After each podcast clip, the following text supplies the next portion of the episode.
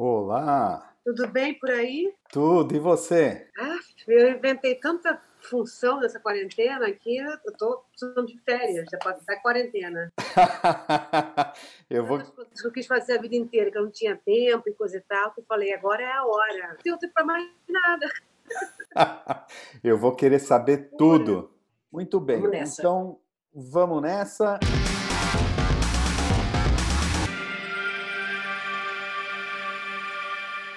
A primeira vez que ela atuou no teatro foi aos seis anos de idade, por insistência pura, a ponto do diretor ter que criar uma personagem que não existia no enredo original da peça, onde a sua mãe e sua irmã participavam, só para ela parar de atazanar a mãe, que por sua vez atazanava o diretor.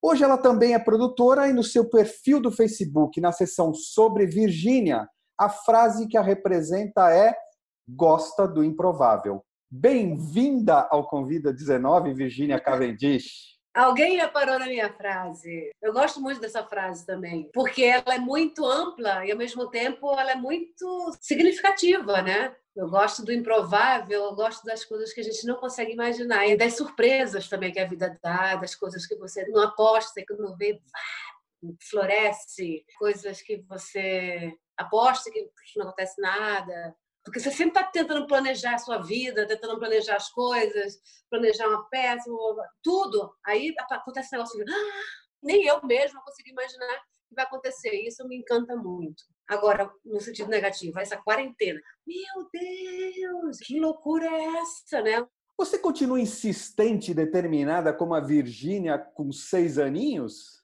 Continuo sim. Água mole em pedra dura, tanto bate até que fura. esse ditado ele funciona. Sou muito insistente e muito teimosa. Sou uma mistura de Sagitário com Capricórnio. Então, um sonha, outro vai lá e carrega o sonho no morrinho devagarzinho, pedra por pedra, e vai e faz. Essa nossa carreira é muito difícil, né? É muito complicada. É uma guerra diária. Você pode desistir em qualquer curva, né? Tem coisas que você não pode deixar de fazer na vida, eu acho. E a gente tem que enfrentar isso atuação, muitas vezes eu já pensei, ai, não quero mais. É muito difícil, é muito árduo, é muito cheio de subjetividades das escolhas dos personagens, das coisas todas e tudo. A última vez que eu tive dúvidas faz tempo, tá? Não sei agora não. Eu rodava, rodava, rodava e falava, eu podia ser tudo, então tem que ser atriz, porque eu tenho que viver outros personagens. tem uma, uma coisinha aqui dentro que tem que me fazer viver outras coisas. Apesar dessa sua ligação desde muito cedo com o teatro, você optou por fazer a faculdade de música. Que desvio de rota foi esse? Tudo aconteceu assim. Eu fazia uma peça, uma vez estrelas, do João Falcão, e eu cantava uma música que ela era muito difícil. Eu sou desafinada. Eu era desafinada, agora estou melhorando. E era infantil, sábados e domingos. Se eu errasse duas vezes, eu tinha outra semana para fazer de novo. E eu não tinha técnica, a natureza não me deu esse dom de cantar afinado. Era pura sorte. E aí eu falei, vou estudar. A minha professora era professora da conservatório. Eu falei, Virginia, tu tá estudando tanto que tu não tá aproveitando fazer uma faculdade. Eu não tinha feito faculdade ainda. Eu falei, boa ideia. E meu pai também, quando eu quando comecei a fazer teatro em Recife, que eu tinha 16, 17 anos, quando eu voltei, porque eu fui dos seis, cortou, eu nunca mais pensei em teatro. Eu ia ser bióloga, não sei o quê, não sei o quê, não sei o quê. Quando fiz 16 anos, tive minha primeira grande decepção amorosa, eu fui fazer teatro, virei hippie. Aí meu pai, toda vez que eu almoçar na casa dele, ele fala: Virgínia, minha filha, você tem que fazer uma faculdade. Porque classe média, né? Pra ver como, de teatro em Recife. Ele não tinha herança para me deixar, nada. Essa menina tem que arrumar um jeito de viver a vida dela, de arrumar dinheiro e tudo. Né, daqui a pouco, como é que vai ser? Tudo bem, faça teatro, mas faça uma universidade.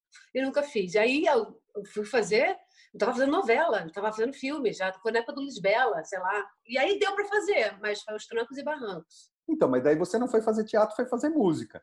Na verdade, eu fui uma aproveitadorazinha, porque eu estava estudando com minha professora e ia dar o diploma do meu pai. Porque pode precisar para o mestrado de teatro mais na frente, coisa e tal, entendeu? Eu me formei em música e eu, eu toco piano, estudo piano hoje em dia, né? Já estudava piano, mas só que sempre parando muito, porque a gente filmava aqui, depois não sei o quê, depois não sei o quê, você não tem cabeça. E aí, confesso a você que eu fiquei muito surpreendida e chocada com a morte da Fernanda Young. A Fernanda Young tem minha idade. Eu falei, meu Deus, se eu morrer agora, vai ter tanta coisa que eu não fui ainda tudo que eu queria. E aí, disso juntou com a quarentena, que juntou, que é por isso que eu estou dizendo a você que eu sem tempo. Que eu fazendo tudo que eu fazendo, sabe? Estudando piano, estudando inglês, blá, blá, blá, blá, fazendo tudo. E me dedicando a mim mesma, porque realmente essa coisa do trabalho, de produção, certas coisas são essenciais para minha pessoa. Não é pela artista, pela profissional, não. É por mim, Virginia Moura, sabe? Agora, falando de pandemia, o que foi pausado na sua vida profissional quando foi decretada a quarentena? Estrearia uma peça agora em agosto no Teatro SESI. Teria começado a ensaiar agora em junho. Estava esperando resposta de série de TV. Eu não senti tanta quarentena, porque esses últimos seis meses eu ganhei um edital para escrever uma série. Eu tinha que entregar no dia 31 de março. A quarentena começou no dia 20 para mim de março. Então, eu estava nos últimos dez dias e já estava trancada dentro de casa, direto escrevendo. Nesse sentido, eu não senti, porque para mim é muito tranquilo estar em casa. Eu estava muito focada em mim, nesse meu trabalho, e precisando concentrar e estar na minha e não estar muito solta por aí. Eu não senti nenhum tipo de mudança radical. Ao contrário, eu terminei afunilando mais ainda as minhas prioridades. Mas, por exemplo, hoje eu estou com um teste para decorar aqui para amanhã, que está dizendo que é para filmar em agosto, dezembro. Falei, gente, então vai voltar o negócio, né? Eu tenho ouvido muito as pessoas relatarem o reencontro com coisas que gostavam de fazer, mas tinham deixado de lado por causa da rotina corrida. Nessa quarentena, além do piano, você descobriu ou redescobriu, por exemplo, algum dote doméstico, alguma coisa, um hobby? Eu estou fazendo uma faxina que está há três meses e ela continua, parece que no mesmo lugar. porque eu resolvi limpar não só os armários e as gavetas, mas os buracos das gavetas. Aquela poeira, eu fico brincando que se fosse naná, é o id da sul da poeira, sabe? Não é nem o ego, o super-ego, é aquele buraco lá que nunca ninguém chegou perto, assim. Passa um pano úmido, depois passa um pano peroba, em todos os armários. Gente, hoje eu fiz duas horas, eu boto tempo, que eu tenho feito? Eu tenho feito quase um plano de filmagem por dia para mim, para poder dá tempo de fazer tudo, porque é muita coisa mesmo. É muito fácil se perder, né? Eu não tô querendo perder tempo agora, não. Tô querendo agitar, sabe, as coisas assim. Essa faxina, espero que acabe agora em julho. Porque a próxima são daqui a 50 anos. eu sei tudo que eu tenho, todos os livros que eu li, todos os livros que eu não li, todos os livros que eu quero ler, todos os pratos, copos que eu tenho, que quebrou, textos que eu já montei, peças, cartas de 1915, sabe? Tudo. Roupas que eu uso, que eu não uso, que eu vou dar. Fiz uma verificação do acervo da minha vida. Em entrevista ao Globo Teatro em 2017, o ator Leopoldo Pacheco, que eu acabei de entrevistar aqui no Convida 19, deu uma daquelas declarações que, se trouxéssemos para 2020, descreveriam o desejo de muitas pessoas exatamente antes do início do isolamento social. Ele disse: como ator e como pessoa, tenho me preocupado muito em ocupar o tempo com qualidade. Acho que cada vez mais temos menos tempo e, às vezes, nos distanciamos das pequenas coisas, das delicadezas e das maneiras mais generosas de lidar com o mundo. Conforme as rotinas forem sendo retomadas após a quarentena, você acredita que nós vamos nos preocupar em ocupar nosso tempo com mais qualidade? Obviamente, muitas pessoas vão, mas não a maioria. Acho que as pessoas estão muito no automático, sabe? Agora, por exemplo, tá todo mundo só queria ir pra rua para fazer coisa, para comprar coisa, para não sei o quê. Então, não fez essa viagem interna, eu acho, sabe? Não pescou o significado disso, eu acho. Você já está um pouco nesse processo, pelo que você falou, né? Estava completamente, estava fazendo viagem para dentro, sabe? Para as coisas mais importantes. A gente pensa que o tempo está passando mais rápido, mas não está. É muito estímulo, muita coisa. E aí, de repente, o tempo passou. Vamos tomar conta do tempo para usar ele a nosso favor, né? Vamos perder tempo com a nossa vida, com as coisas que a gente gosta, para gente, né? Falando de um trabalho marcante na sua carreira de atriz, você gosta tanto do improvável que até a Rosinha, sua personagem na minissérie que depois virou filme o Alto da Compadecida, na realidade não existia na trama original. E o diretor Guel Arraes trouxe essa personagem inspirada na Marieta de outra peça de Ariano Suassuna chamada Torturas de um Coração de 1951. O teu negócio como atriz é inspirar personagens que não existem originalmente, é isso? Sei lá, você que está dizendo. O Guel tinha feito já o Burguês Ridículo, que era uma peça que eu fazia, mocinha, Lucille. E o que o Guel tinha feito? Ele tinha pego todas as obras do Molière e chupado todas as melhores coisas e botado numa só no Burguês Ridículo. Então era um compêndio de tudo que tinha lá. Foi um puta sucesso. Aqui em São Paulo, a gente ficou numa cura artística nove meses, casa lotada. A gente viajou muito, foi maravilhoso. Com o Alto foi a mesma coisa. Ele pegou toda a obra do Ariano e colocou numa única peça, que era o Alto, e ainda pegou um pedaço de Shakespeare, naquela parte da pedaço de tira de couro. Aquilo é Shakespeare, Mercador de Veneza. Foi uma colcha de retalhos, assim. E a Lucille que era minha mocinha do Burguês Ridículo, ela virou a Rosinha do Alda Compadecida, porque ela tinha o mesmo gênio, assim, era mocinha, delicada, mas ao mesmo tempo era um pouquinho rebelde com o pai, né? No Burguês Ridículo, o pai queria que ela casasse com um nobre, e o namorado dela não era nobre. No Alto também, né? Tem que ser médico, doutor, não sei o quê. Eles vão dando lá um jeitinho de enganar também o pai. Mas é, é engraçado, não tinha, né? No texto que fala de você, na apresentação da sua produtora Casa Forte, está escrito: ela acredita que as palavras cumplicidade e parceria são a alma do negócio. Como está sendo a sua conexão com seus parceiros criativos? Algum projeto especial sendo preparado para o pós-quarentena que seja colaborativo? Eu estou com um projeto de fazer uma peça para fazer versão online e versão palco, um monólogo, uma adaptação. Eu escrevi uma série de TV sobre tubarão de Pernambuco, em Recife, baseada em fatos reais. Eu acabei de escrever uma outra série agora com uma amiga minha aqui para tempos de Covid também, uma sériezinha de oito minutos para filmar aqui em São Paulo, aqui no condomínio, na minha casa, na casa do meu namorado. É uma série muito divertida de humor. É um barato escrever. É uma forma de botar para fora também. É uma novidade na minha vida isso. Do seu site virginiacavendish.com.br, ao comentar a peça Eda Gabler, na qual você produziu e atuou entre 2006 e 2008, você diz: Eda Gabler foi uma das personagens mais difíceis e apaixonantes que fiz. Eu não queria sair dela. Era confuso. Fiquei meio maluca. Não dá para passar por ela e continuar sendo a mesma pessoa. Você ainda traz algo de Eda Gabler com você? Eu trago dela mais a vivência e tudo, mas era muito perturbada da cabeça, coitada, e muito covarde. E isso era assustador, assim. Você não consegue decifrar tudo. Para ir de um ponto para o outro, você pode fazer assim, você pode fazer assim, você pode fazer assim, para chegar lá e tudo pode ser verdade. Isso fez vasculhar também coisas demais dentro de mim para poder chegar num lugar que eu, algum da minha criação. Mexeu muito para chegar na minha edagada. E é uma mulher extremamente inteligente, extremamente talentosa, mas não faz nada com a vida dela. Dizem, ah, ela é à frente do tempo dela, usava calças, mas não é isso que importa. Eu filmei do primeiro dia de leitura até a estreia, até a apresentação em Recife. Tem um material todo para mexer aqui, fazer um documentário, fazer uma série de televisão sobre teatro e sobre a personagem, porque é um assunto infindável. Assim. Tenho vontade de montar de novo. A experiência de vida que eu vivi nessa peça foi inesquecível, assim.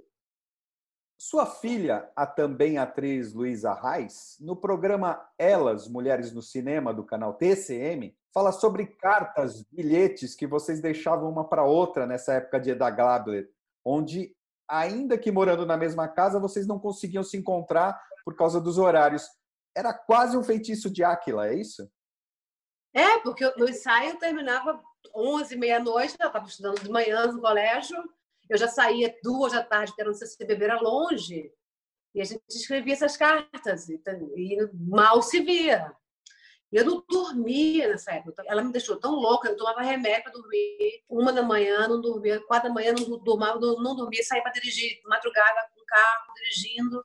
Não me apagava. A cabeça estava o tempo inteiro pensando na personagem, querendo né, achar lugares. Era muito louco. E a Luísa reclamou muito de mim nessa época. Ela falava que eu estava muito estranha, estava muito diferente. E eu falava, Tuca, eu sei que é assim, eu estou assim. Mas depois passou. Minha relação com minha filha é a coisa mais maravilhosa que eu tenho, assim, é muito legal. Eu vi em vários depoimentos de colegas de profissão te descreverem como forte, lutadora, doce, romântica, criança brincalhona, atrevida, arrojada, apaixonada e a Luísa, ainda no programa Elas, Mulheres no Cinema, foi enfática. É um furacão, porque é essa força indomável. Uma hora vai para cá, outra hora vai para lá, aí ela faz isso, agora muda de ideia. Ela se permite ser assim. Como que você se autodescreve? Tudo isso aí. eu sou uma pessoa muito aberta à vida, a coisas novas. Não fico com medo de não, não dar certo, de alguma coisa acontecer errado, e meus mesmos amigos, de tudo. Eu quase que sou uma cigana nesse sentido. E gosto dessa aventura de conhecer gente nova, de falar, de ver a vida dessa pessoa, de ver coisas que eu não vi. Isso me leva a essa coragem, a essa, esse furacão, assim, para lá e para cá, e mover, de ser enfática numa coisa, depois voltar atrás e não, mas eu estava errada. Isso é a vida, né? A gente fala uma coisa, a gente quer, depois a gente olha e não quer mais, depois quer, depois sei lá, não sei. Para a revista eletrônica Leal Moreira, em 2012, você disse: Pela vida inteira, um ator se debruça sobre o desafio de ser quem não é, com o máximo de sinceridade. O que é mais desafiador, na sua opinião, a vida dentro ou fora dos palcos e das telas? A vida dentro. É muito bom você trabalhar como ator. Você vai para todos os lugares do mundo, você vive todas as idades do mundo, quase impossível competir com a vida pessoal. Essa vida criativa da gente é um privilégio. São os atores têm. É um privilégio que vem com muitas cargas, né, da instabilidade, de tudo. Mas quando você vive isso de verdade, esse palco da Gabler, eu vivi nesses ensaios nessa temporada, nenhuma viagem para nenhum lugar, nenhum hotel, nenhum nada vai me trazer aquilo que eu criei na minha cabeça, né? Aquele mundo que foi criado. Tudo que eu vivo na minha vida pessoal, real, estou armazenando coisas para poder botar para fora daqui a pouco em algum outro lugar, né? Você tem que viver, você tem que sentir na pele. Meu Deus do céu, você está no set de filmagem vivendo aquela coisa. Porque no palco ainda é isso. Você cria tudo porque não tem nada, porque é um palco, uma tela preta. Mas no cinema você está vivendo aquela vida mesmo, né? Tem cama, tem a época, tem a roupa de época, tem tudo. E você vive aquilo como se fosse criança o tempo inteiro. Isso é maravilhoso. Essa fantasia de você brincar de casinha. Só que com a casa inteira. Desenhava no chão com giz quando era pequena. Agora tem outra parede, tem a porta, tem tudo. Isso muda, gente. Na EDA me separei, tudo acontece. Quando eu tenho um desafio muito grande assim, você sai diferente, você sai melhor ou você sai pior, se não for bom, né? Sei lá. Mas você sai diferente, quando, é um trabalho muito desafiador, assim. E aquela experiência que você viveu fica como sendo sua, né? Você não sabe quem é personagem, quem é ator que está aqui dentro. Umas coisas que reverberam no futuro, até eu falo, né? Tudo que eu vivi ali era de verdade, não tem como mentir aquilo. Então, tá tudo dentro de mim, né? Todas aquelas experiências estão armazenadas no meu corpo real a gente vai virando um acúmulo, um depósito de personagens antigos que vão ficando dentro de você, né? no seu coração, na sua pele. Eu sou Ida Gabler, eu sou a Laura, eu sou a Rosinha, eu sou a Antônia. São essas camadas todas. E isso tudo sou eu agora, né? Essa experiência não tem outra. Em 2017, para o portal Papo de Cinema, você declarou: o cinema, dos três veículos nos quais trabalho, creio que é aquele com o qual tenho mais intimidade. Eu e o cinema, a gente funciona melhor. No teatro, corro muito atrás, adoro fazer, mas é mais difícil. Já a televisão é um relacionamento que não tem muita emoção, digamos assim. No cinema foi onde tive meus melhores papéis. Primeira coisa que eu quero saber é se algo mudou de lá para cá no seu relacionamento com esses três universos que você habita. Eu gosto muito, muito de cinema, eu tenho muita intimidade, eu me sinto muita vontade, dependendo da equipe também, desse cinema. Eu gosto da câmera, eu gosto de trabalhar com a câmera, eu não tenho problema, eu, sabe? O teatro é mais difícil, porque é o corpo inteiro, é um plano aberto o tempo inteiro. Então, no cinema, no plano fechado, dificílimo, mas você pode estar com um copo na mão, pode estar com uma borracha na mão, partindo do teatro você não pode. Então são técnicas diferentes, são concentrações diferentes, porque no cinema você sabe, tem que concentrar aqui, não é no olho. Você pode estar todo torto por baixo. No teatro você tem que estar inteiro. A voz tem que ir para frente. Tem um monte de coisa que facilita ou dificulta. Mas assim, eu falo disso, mas no teatro eu tenho muita vontade, eu gosto muito e me sinto muito em casa. Mas o meu resultado, até hoje, de atriz melhor foi no cinema. Na televisão, até agora, nunca tive um personagem que eu falava, uau. Teve uma numa Malhação que eu me diverti muito, que era uma participação de três dias, que foi tão bom que fiquei três meses lá. Mas fora isso, não tive nenhuma oportunidade que falava, uau, olha que papel. foda que eu vou fazer, sabe? Esse imediatismo, essa tá pronto para fazer e de repente tem poucas horas, essa falta de cuidado, que você tem que chegar assim, assim, assim, assim. Eu não sei se eu sou uma atriz assim, sabe? Eu preciso também desse do background, de ter um estofo, de saber que eu sou bem querida naquele lugar. Então, quando vê essa coisa de você chegar e fazer e pá, não sei se tem a ver, sabe também assim. Não me dou para qualquer um. Então, tem que ter um negócio ali para poder trazer o melhor de mim e eu tenho uma loucura que não é toda hora que acontece. Então, como que você vê o futuro, principalmente para essas três manifestações artísticas que de alguma maneira dependem de aglomeração de pessoas pós-pandemia? Acho que Shakespeare escreveu as peças dele no confinamento da peste. Acho que daqui a pouco vai passar, daqui a um ano não vai ter mais nada disso. Assim, uma coisa que eu acho que pode ficar, por exemplo, essa ideia que a gente está vendo muito teatro online, coisa e tal. Claro que não substitui o teatro presencial, mas minha irmã está nos Estados Unidos, quer ver minha peça, ela vai poder ver uma vez online, sabe? Isso é muito legal, pagar ingresso e tudo, ter uma apresentação. O National Theatre já faz isso. Ópera já faz isso também, né? Já passa em cinema e tal. Mas agora eu acho que vai ter essa coisa de passar online mesmo. Em casa, a pessoa vai ver a peça da Virgínia, amigos meus aí na China, no Japão, lá, todo mundo vai ver ao mesmo tempo, fica lá 10 dias e vai ter essa outra janela, eu acho. Nada substitui a coisa ao vivo, né? A gente já vê, teatro filmado é muito chato. Isso talvez tenha que mudar. A gente sempre soube disso. Então a gente tem que achar forma de expressão. Não é nem cinema, nem é teatro. Não é teatro filmado, mas também não é aquele teatro chato filmado pé, pá. Tem que ter alguma coisa que seja interessante, senão ninguém desliga na hora. Essa coisa de ser ao vivo. A minha avó falava, minha filha, como é que você faz todo dia a mesma coisa? Ela achava que assim, vovó, nunca é a mesma coisa, diferente, não sei o quê. Ela faz todo dia a mesma coisa. Não entendia. Tradução do Twitter de Chascas Venezuela, escritor e roteirista chileno. Descobri que posso viver sem restaurantes, lojas, aviões ou carro. E confirmei que não viveria sem filmes, livros ou música. A linha tênue entre enlouquecer ou se manter são está na arte. Por isso, cultura é um direito humano de primeira necessidade. Você acredita que essa quarentena, de alguma maneira, mostrou à sociedade a real importância do artista e do disseminar arte e cultura para a vida das pessoas? Fundamental, porque as pessoas estão confinadas, não podem fazer nada a não ser ter o prazer de ver um bom filme, ler um bom livro, ver uma boa música, porque a vida sem arte é uma vida é um desterro, né? A gente é uma obra de arte. A vida, tudo. E o que o homem está fazendo é destruir tudo isso, né? E a arte continua mantendo isso. E é por isso que as artes estão assim, tão agredidas, porque está vindo esse monstro capitalista querendo acabar com tudo e a gente tem que ser os arautos de responder não, não, não, não, não. Poesia é fundamental.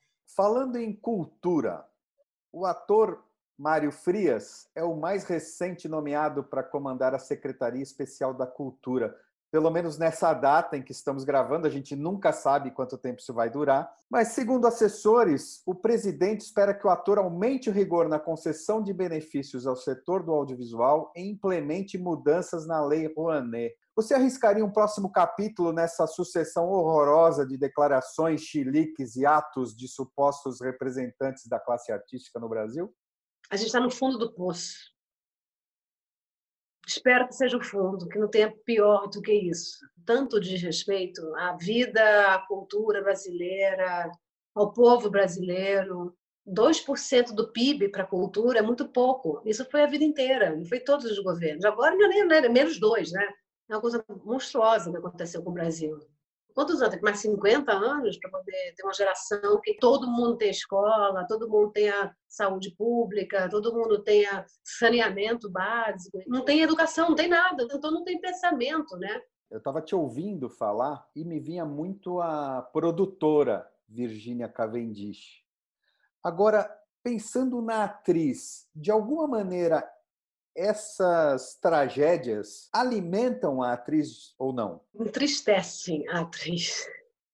Porque cada vez fica menos campo para a gente atuar, né? As pessoas são janelas, né? Janelas de fantasia, janelas de alma. Se as pessoas estão nascendo com os olhos fechados, para quem a gente vai falar, né? Se essas pessoas não conseguem mais enxergar, não conseguem mais ver, não conseguem mais estar aberta para conhecer coisas novas, já tem tudo formulado, tudo pronto, a gente precisa dessas janelas do ser humano, né? O artista precisa do olhar do outro. Eu estou um pouco deprê nesse sentido no Brasil, sabe? Aí você fala, vou sair do Brasil, não tem para onde ir, aí não tem como trabalhar, entendeu? Ao mesmo tempo, eu fico pensando, ah, não, vai passar, daqui a pouco passa, daqui a pouco vai mudar, vai vir outro e a gente vai poder ter uma melhor qualidade. Mas eu acho que depende também da gente, todo mundo, né? Todo mundo tá junto nessa. Eu não posso também ficar falando, reclamando. Tem que agir, né? Tem que fazer, tem que dizer coisas, tem que reivindicar, tem que ir atrás, tem que denunciar. As pessoas que podem têm que fazer essa obrigação, né? Você é do Recife, um dos polos culturais mais valiosos e talentosos do Brasil e que também tem o carnaval como um dos mais expressivos e importantes. Pois bem, o carnaval de 1919, no Rio de Janeiro, logo após a epidemia da gripe espanhola, é considerado o maior de todos os tempos e foi descrito como uma desforra contra a peste. Você consegue imaginar o que vai ser o próximo carnaval no Brasil pós-quarentena? As pessoas não negam o carnaval. Os verdadeiros foliões vão estar tudo na rua. Eu duvido que não tenha carnaval em fevereiro. Lá em Olinda, o carnaval vai subir a ladeira, com certeza. Fevereiro, né? Março, só vão botar para junho, mas vai ter carnaval. As pessoas vão tirar forra, né? De tanto tempo parado de casa, vão se jogar muito. Dizem que já tinha coronavírus agora e que fizeram para não perder o carnaval. Eles abafaram o caso aqui no Brasil, né? Muito investimento, muita grana, muito isso, muito aquilo. Experimentando o que estamos vivendo e olhando para dentro de si mesma, se fosse definir o que você sente, você diria que está passando por algum tipo de transformação, adaptação ou até reconstrução? Eu acho que eu estou construindo um país.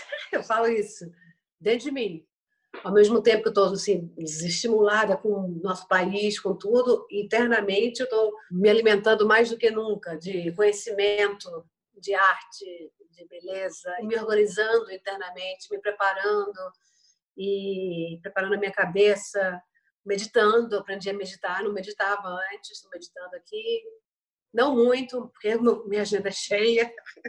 Eu estou falando disso, me alimentando para a minha profissão. Na peça Não Vamos Pagar, que teve estreia em 2014, muito resumidamente falando, a sua personagem Antônia se junta a um ato de protesto de donas de casa e saqueia um supermercado. Isso acaba impactando mais profundamente no marido João, que passa a se perguntar que cidadão ele será dali para frente. Depois de mais esse momento sociopolítico-cultural extremamente complexo pelo qual estamos passando, e com um governo tão despreparado, que cidadãos seremos daqui para frente? Eu espero que a gente seja um cidadão mais consciente, sabe? Eu acho que, de alguma forma, a gente está mais participativo. Antigamente, eu não sabia que estavam julgando no Congresso, não estava. Hoje em dia, a gente já sabe. Mas, por exemplo, eu não tenho um livro da Constituição. Não aprendi no colégio e, como cidadã, não comprei. Nunca vi. Não sei quais são todas as leis da nossa Constituição. Isso deve ser obrigatório para a gente estar cada vez mais consciente de tudo, né? mas a gente já está votando contra, a favor de certas PECs, né, PACs, que, tá, que toda hora estão mudando tudo, querendo fazer isso, fazer aquilo. E a gente está podendo, pelo menos, participar e saber, e votar e passar. E, gente, votem nisso. Eu acho que, de alguma forma, a gente está mais participativo. Mas ainda é muito pouco, eu acho. Em 8 de abril, quando eu fiz a primeira entrevista aqui no Convida 19, tínhamos cerca de 800 mortes e 16 mil pessoas contaminadas no Brasil, segundo o Ministério da Saúde. Hoje, dois meses e meio depois, na data da nossa gravação, temos mais de 51 mil mortos e mais de 1 milhão e 100 mil casos confirmados, fora o que dizem tá sub, né? Se essa mistura explosiva de pandemia, quarentena e cenário político fosse uma peça ou filme, qual seria o gênero mais adequado? Ficção científica, humor, suspense ou terror? Ficção científica com terror. Ficção científica, que é para descobrir como curaria o vírus, né? E terror pela situação geral sociológica, né? Me lembra muito, eu li adolescente ainda o blackout do Marcelo Rubens Paiva, né? que é São Paulo, que teve aquele blackout, coisa e tal. Essa aqui, a pandemia me fez lembrar desse livro, mas não chega perto, né? Ninguém nunca imaginou parecido com isso. Tá, o André Bujanra no Instagram dele um dia estava falando, cara, eu imaginei muita coisa para 2020, mas nunca imaginei estar aqui agora lavando um saco de chips na torneira. Olhando para o futuro, mais uma vez como produtora, quais as oportunidades e desafios que você enxerga no mundo artístico no Brasil pós-pandemia? É pós-pandemia ou pós-mudança de governo? A gente está paralisado desde antes, né? Assim, a pandemia acirrou muito, mas já estava todo mundo parado. Então, acho que enquanto não mudar o governo, nada vai mudar muito não para gente. A não ser que a gente tenha aí um movimento, se una. O pessoal do cinema está fazendo isso já, né? Está botando advogado, tudo. Vamos ver se a gente consegue se movimentar, porque a gente está parado, a gente está preso, a gente está. Os editais, leis, nem patrocinador mais está querendo investir, está tá muito confuso, está muito errado, está muito zoneado, está muito bagunçado, está muito nada. Eu não quero ser tão pessimista assim também, não, mas eu quero pensar que tudo vai voltar ao normal porque a vida segue. Eu não sei responder essa pergunta, porque eu estou realmente ainda muito impactada com esse negativismo que vem do governo, sabe? Em relação a nós. Vamos terminar, claro, com Ariano Suassuna. Arte para mim não é produto de mercado, pode me chamar de romântico. Arte para mim é missão, vocação e festa. O que é arte para você, Virginia Cavendish? Arte, para mim, é o que consegue tocar o outro. Se é para uma pessoa, para um milhão, tanto faz. Eu não tenho problema com grandeza, não, ao contrário de Ariano. Acho que o Rolling Stones toca para milhões e ele toca todo mundo, e aquilo é pura arte. E uma poesia que eu leio sozinha aqui dentro do meu quarto vai me tocar de alguma forma, de um poeta desconhecido, aquilo vai ser arte também é importante que impacte a pessoa, o outro. Eu acho que a arte é esse dom de impactar o outro, de trazer o outro uma sensibilidade que ele está adormecida e desconhecida. Quando você se emociona com o filme, com a peça, coisas que você vivencia dentro de você que você não se permite. Então o filme faz essa catarse, né? A peça, o livro, alguma coisa. Essa capacidade de encharcar o outro de si mesmo, porque é ele está vivendo aquilo, né? Dá para o outro essa possibilidade do outro se remexer por dentro, estar vivo e se emocionar com as nossas histórias. Virgínia, que alegria receber você. Muito grato pela sua generosidade em aceitar essa conversa de boteco no Convida 19. Força, fé, se cuida. Obrigada, tudo para você e obrigada por me convidar. Foi um prazer estar com você aqui. Muito legal. Beijão. um beijo, querido.